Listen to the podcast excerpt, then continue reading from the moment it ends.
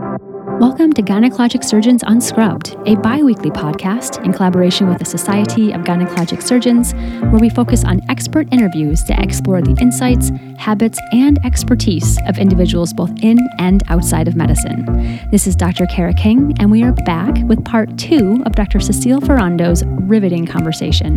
If you missed the first half of her interview, be sure to check out last week's episode.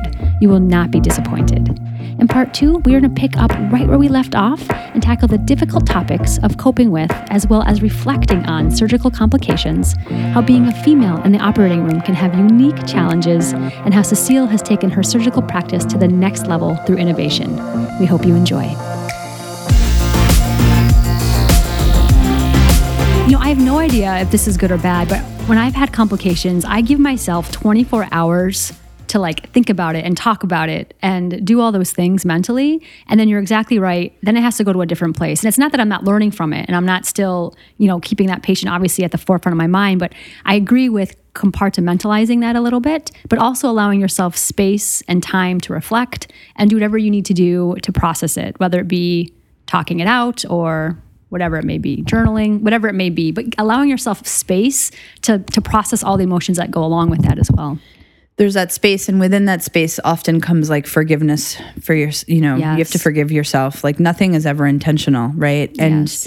obviously you have to look back and self-reflect if you're starting to have a lot of complications in a short amount of time. Right.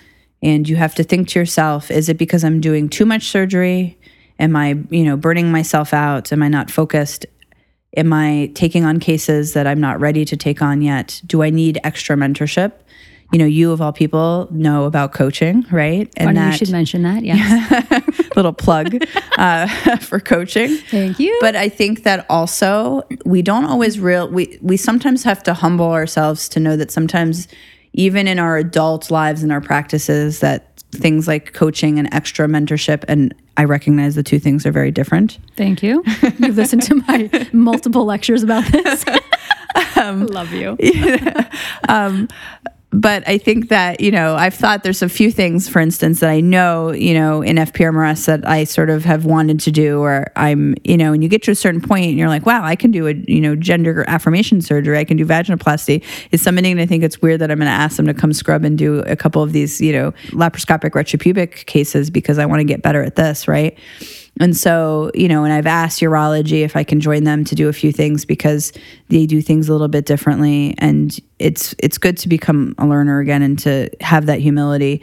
And so I think you have to sort of think about your complications and you have to be humble enough to recognize is this just I could have done something differently and I will next time or this just happened and I hope it doesn't happen again or it's now been happening and I need to revisit this and you know don't wait for somebody from qi to come to you and say you've had you know three of this in the last two months I think when you're really good, you have insight and you have the ability to analyze your sort of own skill set. And this happens sometimes. You know, I had this interesting conversation with Mark Walters about this, about sort of older surgeons, right? Like we think that older surgeons, and I'm not going to define what older means because I'm not going to offend you know some of our for some of our listeners because that's not what this is about. But as you get older there's been data that show that older surgeons are not as good right? Um, there is a peak right? And at some point you have to sort of be very self-aware of this.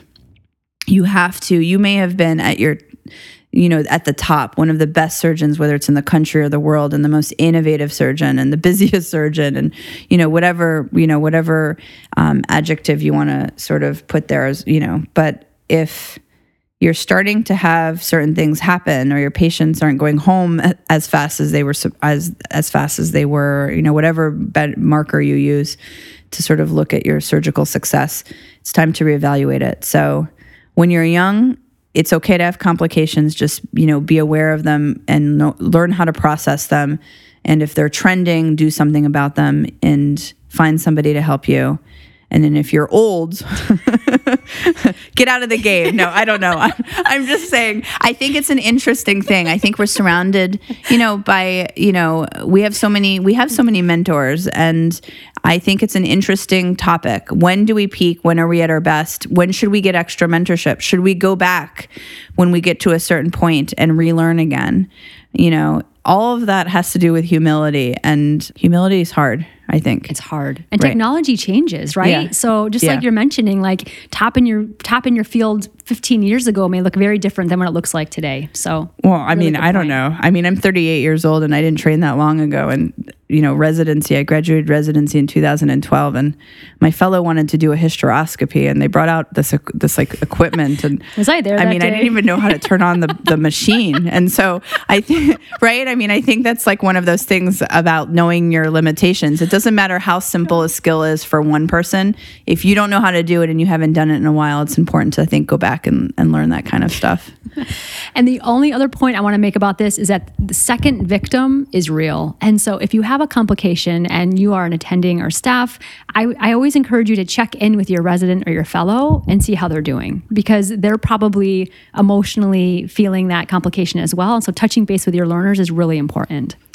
Yeah, it's a combination of like of being a leader in the operating room when that stuff is happening, right? You can't fall apart. You have to make a decision. You have to decide when to move on in a case, when to convert, when to fix something and how to do it swiftly and you can't sort of but it's okay after the case to show them how difficult that was for you, right? And then to ask them how they're doing.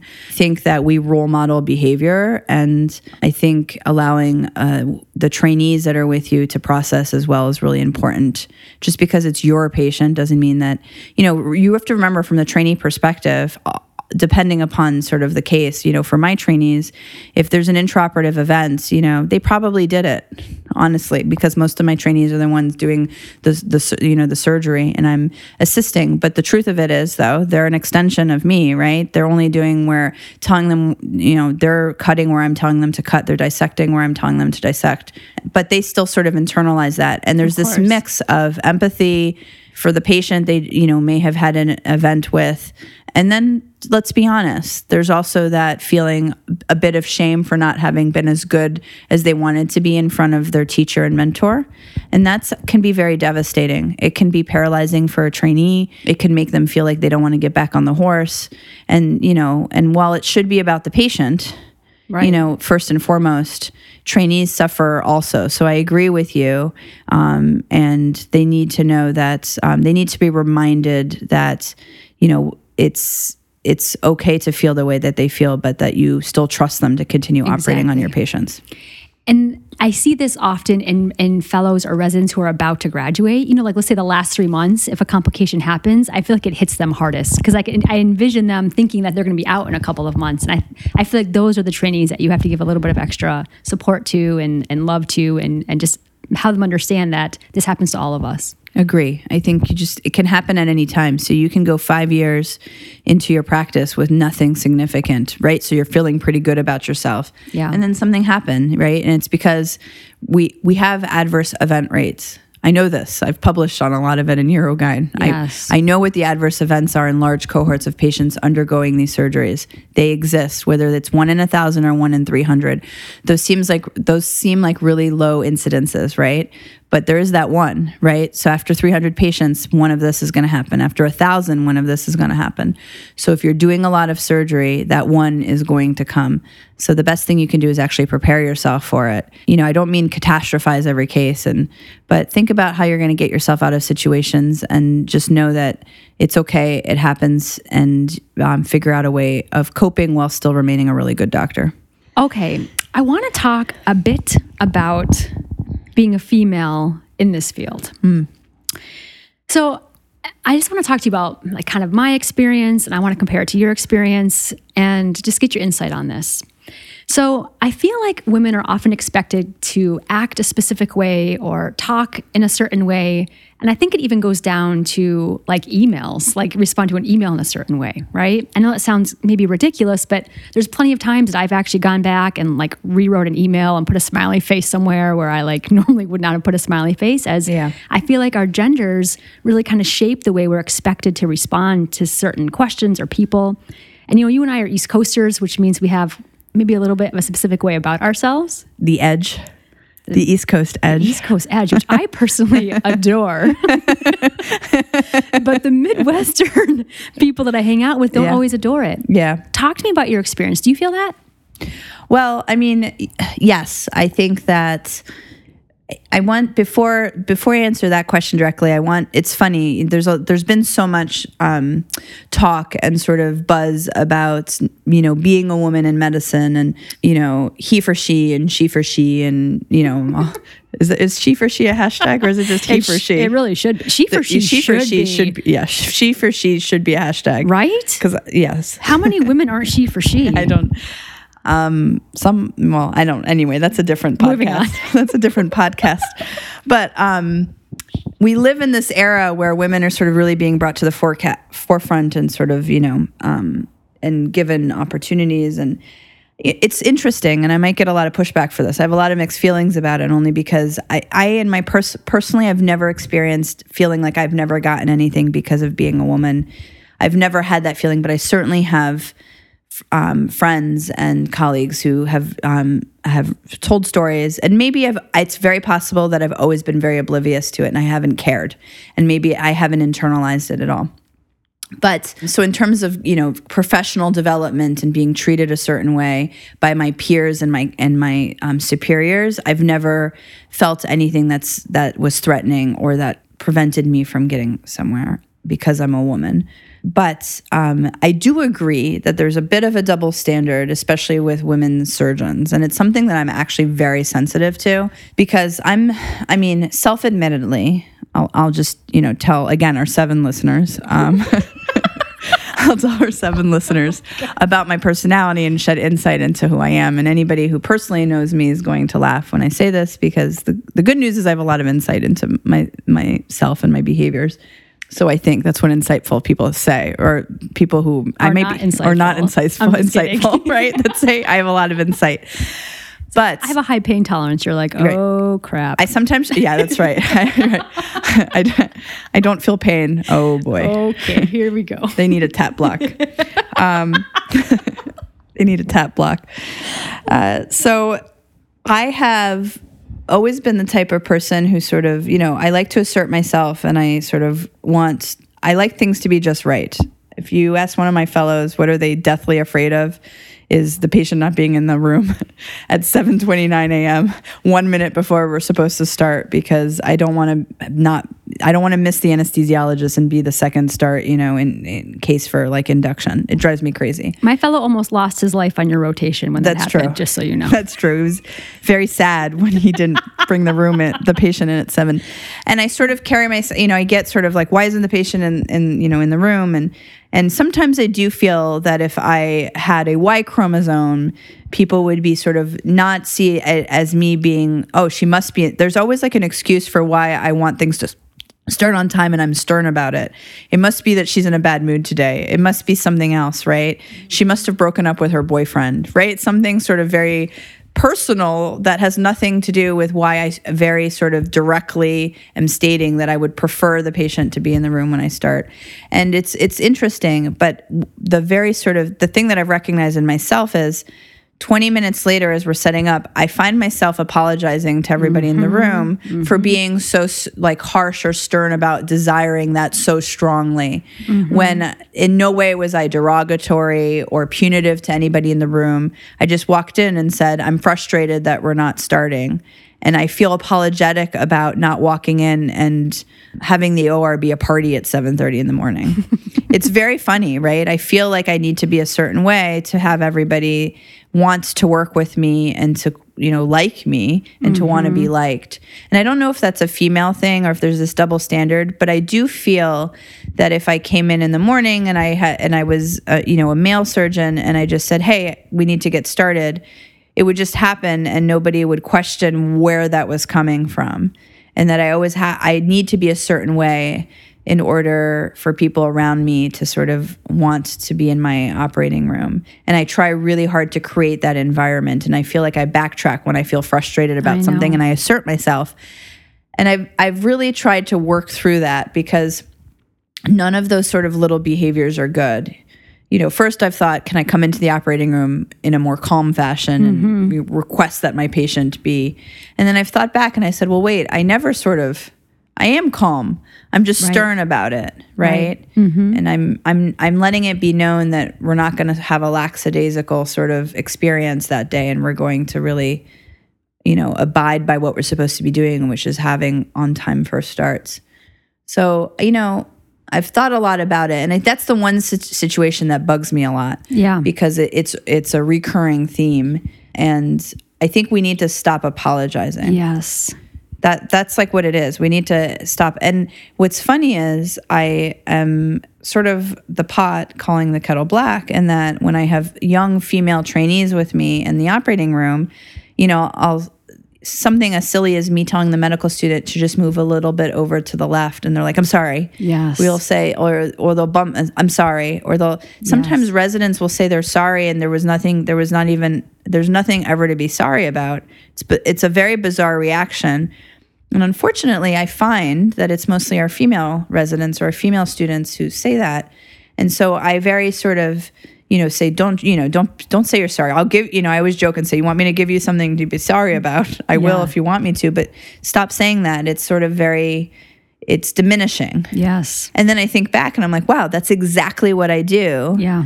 when I feel like I've maybe been too demanding as a surgeon. Yeah. And so, yes, I think that there's, but I, I'm, I don't know if the double standard really exists or if we've created it for ourselves too, or whether it's a chicken and egg or if it's a self fulfilling prophecy. I haven't gotten that far in my deep thoughts about this to figure that out.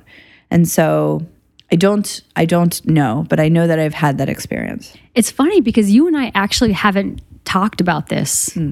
Really in that much of detail about sorries in the OR. Yeah. And that is the thing that gets me so much is when my learners say they're sorry. It bothers me because you're exactly right. It's diminishing. There's nothing to be sorry about. This is a learning environment.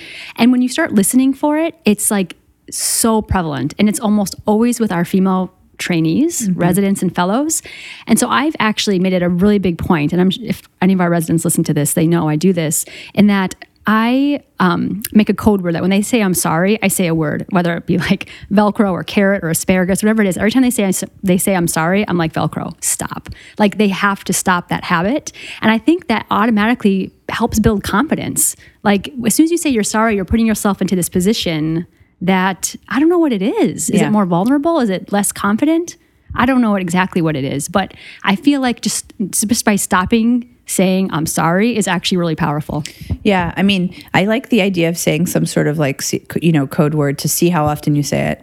Perhaps my "I'll give you something to be sorry about" is maybe not the most constructive way of dealing with it, but I do use it like in sarcasm. Like, I mean, do you want me to really give you something to be sorry about? Because why do why are you sorry about like moving the Foley catheter over a millimeter while I was like putting my hand? At, you know, it's a it's funny, but yes, it's uh, that's the one thing that drives me crazy but I it made me realize that I was not I don't say I'm sorry all the time, but there's something that I am constantly apologizing Yeah. for, and I'm realizing that I'm apologizing for behavior that is um, actually totally fine, and I know that it is. There's nothing wrong about wanting, as a surgeon, about wanting things to be such right Efficient and safe. That's what you're going for. and if you for. do it while respecting your team and thanking your team and appreciating your team, it is fine. And it's okay to be demanding because at the end of the day, we're taking care of patients. Mm-hmm. And so, one of the things that I need to still get over is how do I not backtrack and apologize for Mm-hmm. something just to sort of make sure the room knows that I'm still sort of that fun surgeon who, you know, is going to crank the music up and have a good time in the operating room while we're operating. That's actually not what's important. And that's not the um that's th- I don't need to be remembered that way, right? I need to remembered as somebody who did really good surgery, who respected their trainees and their assistants and and and their helpers in the operating room. And so you know, but we're all works in progress. But yeah, no more I'm sorries. I think that's a song. I like it. T-shirt. Yeah. Something. I think it's a song. No more I'm sorries. Isn't no that a song sorries. like by like Sade or something? I think you're right. oh, we're going off the rails. I'm we need sorry, we need more caffeine. We need more caffeine. Maybe we should be transitioning to wine.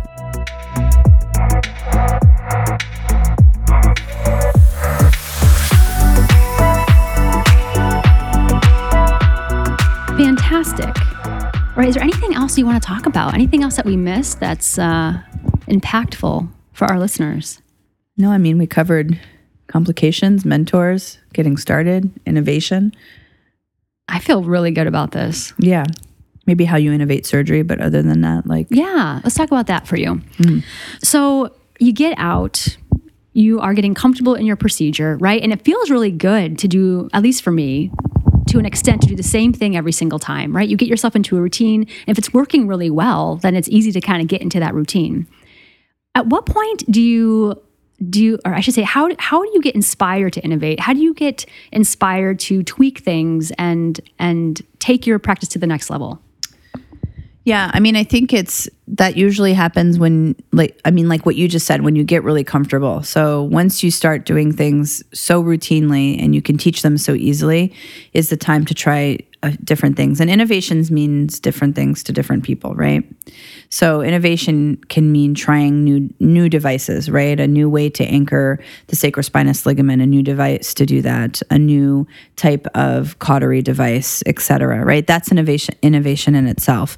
Using something that is meant to be used for something else you know for for something you know i mean my fellows think i'm brilliant that i use the suction irrigator now to backfill the bladder dr king Ooh. and i have to credit you each time You are welcome. I do you love it? i do love it Feels so good every time. Does. Party trick. but what's funny, right, is like it's interesting. Well, that seems like such a silly thing. It's a small innovation, innovation, and may, maybe thousands of people do it, but you're innovating within your own surgery and your practice. And innovation can mean taking something that used to take four minutes to set up like a backfill system to doing something that takes 30 seconds. And if you're going to backfill four times during a surgery, you've now shaved 10 minutes off of your surgery, mm-hmm. right? So there's an innovation in that. Everybody thinks innovation needs to be extraordinary. Like you've pat, you've created something, you have to get a patent on it, and now you're selling it. That's not what innovation is. How do you actually make your surgery, you know, better, more efficient, more effective by using the things around you and by making your tools better, right? So um, I, I think it takes getting to again being so comfortable that now you can push yourself a little bit. You can try to do something a little bit differently. For me, it comes in the form of re- reconstructive surgery. So now I really understand the, the vulvar tissues and what it, how flaps heal properly. So I know that if I mobilize a flap in one direction, it's probably it may necrose because of the blood supply. But I know when I can take a risk to try to get a, a better cosmetic appearance. And so that's the way sort of what what innovation has meant to me is really with vulvar reconstruction, pushing it to make my reconstructions look more and more uh, feminine and more functional and more cosmetically appealing. And so, you know, I started with a basic way of doing the, you know, the vaginoplasty surgery. I did it exactly the way that I was taught. So I think a good sort of parallel to that is I always tell my senior fellows as they're graduating, do the surgeries exactly the way you were taught. Mm-hmm. And, you know, and now if you learn from six different people, pick the styles that you liked, write them down, and when you start your surgery, use everything that you learned, but don't try to sort of innovate right away. Mm-hmm. And then when things start getting really easy and you're efficient and you're doing it in a very timely way and your outcomes are good, that's when you can start thinking to yourself, you know, how can I make these surgeries better? And it should actually come organically. For me, anything has always happened in the operating room. And then I've sort of taken it out of the operating room and thought about it and reflected on it. I, I write everything down. I have journals that I keep everything in and I draw pictures. I mean, given what I do for a living, some of those pictures can be, you know, nobody wants to go through my journal. Um, Well, they do, but for different reasons. right, for different reasons. I have a combination of you know male naked parts and female naked parts in there, but I, I I redraw them and then I list out how I might do something differently, and then I you know take a picture of it or a mental picture, and then I try to reproduce it again, and that's innovating too. So I think again, innovation comes in lots of different shapes and sizes and forms and ways and different meanings. But I think that that's when I, you know, we were talking earlier about when do you reach your peak and then when you start to fall off your peak. And I suspect that you should reevaluate when you stop innovating or you stop being interested in innovation. Yeah. Um, when that's no longer interesting to you or important to you, then I think it's time to reevaluate your surgical practice because I think the best of the best are always trying to be better, which is what innovation is. Mm-hmm. You know, so that's that's my two cents on that. I love it. And you know, I am so fascinated by this idea of creativity in the OR. You Yeah. know, Ted Lee, my mentor from Magee, always talked about this triangle where there's knowledge on the bottom and then technique and then creativity at the top. And creativity is really what I think takes you from, you know, a mediocre level to being an expert. And one interesting way you mentioned it when you said you now backfill the bladder probably because you were with me at one point and you saw me do it, is just getting out of your subspecialty sometimes, right? Like either watching videos or getting in the OR with Gen Surge or vascular or some other some other group and just seeing different instruments and different techniques. I also love to include other brains in the OR. So for instance, um, there's been multiple times where I'm having difficulty with something like bagging my 3,000 gram uterus. I'm like, God, this is such a struggle. Anesthesia, well, they don't like when they're called anesthesia. Doctor, whatever look, look at me. How can i make this better? Or the medical student look at me. How can i make this better? Sometimes just having someone's brain that doesn't do it every day can give you an entire new perspective. Have you found that? No, I have, and I think that um, it's it's funny. I'm one of the things that I do, especially during laparoscopic cases. During vaginal cases, is a little bit harder because we're all facing the same you know direction in a very small space. But during laparoscopy, especially during tough cases, I I give myself moments to look at everybody's eyes. yes And I mean, I don't know. I think sometimes I've seen this, and that surgeons, primary surgeons, don't read the room literally. Yes. And so if everybody is sort of feeling uncomfortable or tense or questioning, right? And you can see that we're all masked up, but we can see it in people's eyes. It's important to ask them what they're thinking. yes So, you know, and if you, you know, you've seen residents and said how that case go, and they were like, oh, you know, mm-hmm. and maybe if they had been asked during that case, maybe they wouldn't have had an answer, but just the fact that they were questioning or wondering would have made you take a step back and think there was a better way to approach it. right So, and you know, and a good scrub tech watches your surgery, right? Yes. And a good scrub tech who's been around has seen a lot of surgery yes right and i think it's okay you know i think somebody i this happened recently i had a really tough i don't do you know a ton of uh, laparoscopy for unusual pelvic disease you know as a as a fpmrs provider most of my pelvises are healthy Yes. um, and just need reconstruction but you know i decided to take on i think i talked to you about this case but i decided to take on a patient who had had like three LEEPs and had no cervix Yes. and I she had been a patient of mine for other reasons, and so I took her on, and it dawned on me that you know I was going to have a hard time manipulating that uterus, and that's something that sort of MIGS folks really, or in, in onc folks who do hysts for LEEP patients. For you, you hardly ever probably you, you know it. You you use the technique that you use for those kinds of patients, and so for me, I just asked the room, you know, how does Rob DeBernardo, who's our one of our onco- oncologists, do this case when it's like this? And somebody said, oh, he uses this really McCartney interesting, tube. yeah, yeah. There, I said this Yeah. tube. He uses a tube, right? The spec, the specimen tube. What is it called again? mccartney tube. A McCartney tube, right? Yeah. That they use to remove, extract specimens after they've actually done their their surgery to not spread sort of the specimen around in the pelvis. Mm-hmm. And so we put it, and I said, "Let me see that." And I said, "Okay." And you know, and then I said, "Well, you know, just to be on the safe side, he's next door, so just ask him to come in to show me." You know, it's also you have to be careful using new things and taking people up on their suggestions if you've never Yeah. done it before, because that's how accidents happen yeah but it was brilliant and we got the case done so effectively and doing something i had never done before and part of it is i wasn't embarrassed to ask him to come in and show me how to use this you know variation on a manipulator. Yeah. and that's like getting you're out of the way uh, of your like own ego to be able to sort of ask for help.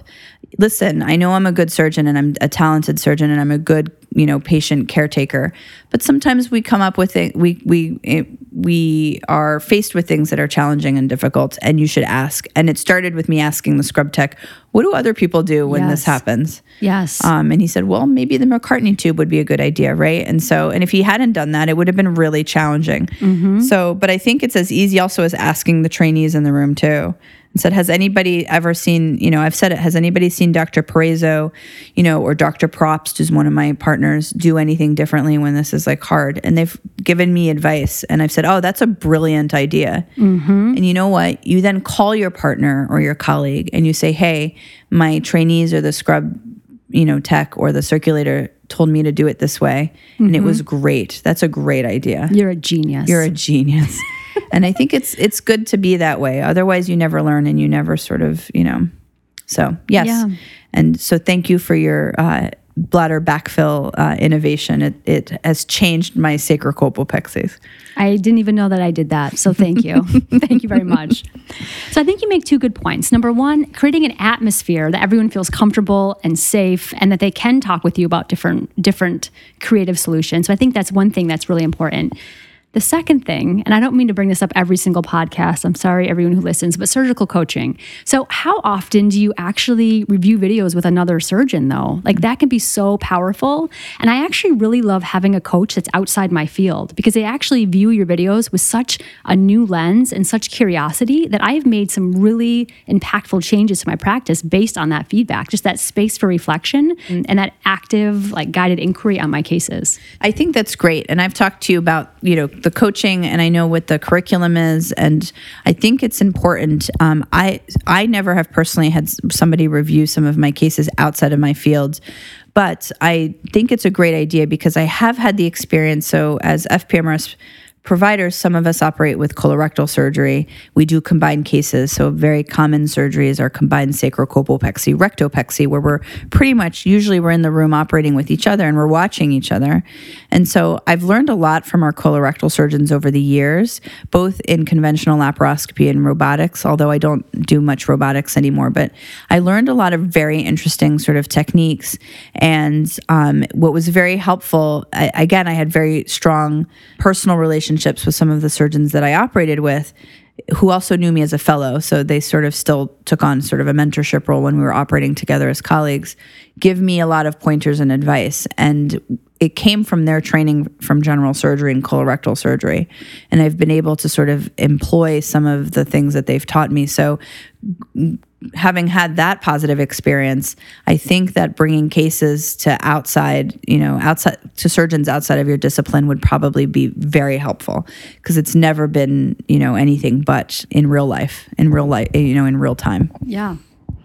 With you saying that, I want to put a plug in for your Society of Gynecologic Surgeons. Is it a post grad course or a multidisciplinary course? Tell me about that. Oh, um, so we wanted to keep in line. We felt, you know, us at the Cleveland Clinic, when we were reading the description of sort of the theme for SGS, which is working in teams and having sort of taking a multidisciplinary approach to patient care, it dawned on me that at Cleveland Clinic, we do so much of it. We really work as teams. We work outside of, you know, we call our, you know, what most people call departments or institutes at Cleveland Clinic. But between obstetrics and gynecology, general surgery, colorectal surgery, urology, but then lots of other sort of, you know, mental and behavioral health and plastic and reconstructive surgery. And I mean, I could, the list goes on and on in terms of how we collaborate with, with outside folks. I feel like I've trained in that model. And I said, we should bring this to SGS and sort of give them a sense of what we're doing. And so I submitted as a workshop, and I think we're presenting it as an actual. I don't know. I, I don't know if it's a post grad course, but it's part of the regular curriculum. So I think it's on the Tuesday. of- Fantastic, yeah. Of, of SGS. Hopefully, you know. Hopefully, we'll some of us will see each other there in Palm Springs. If not, we'll see each other on the on the Zoom.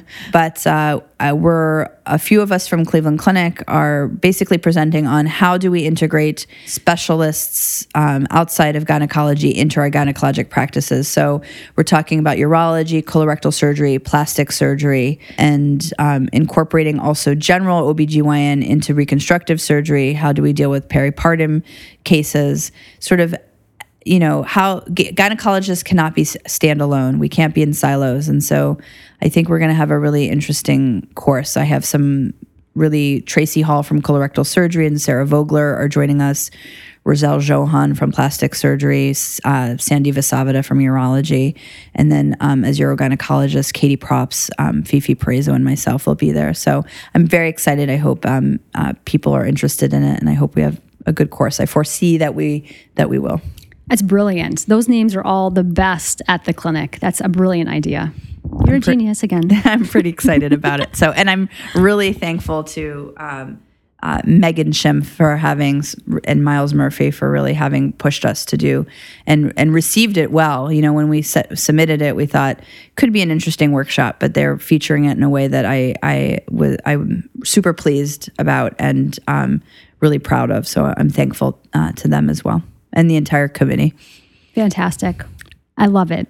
Well, Cecile, thank you so much for giving us your time this Friday evening. I have absolutely loved hanging out in your living room, chatting it up. So thank you so much. It was a, a real pleasure. Thank you for having me. I'm really thankful for SGS for having this podcast. I think it's enlightening and it's nice for us to be able to learn from each other and to, to hear each other's voices. And so thank you.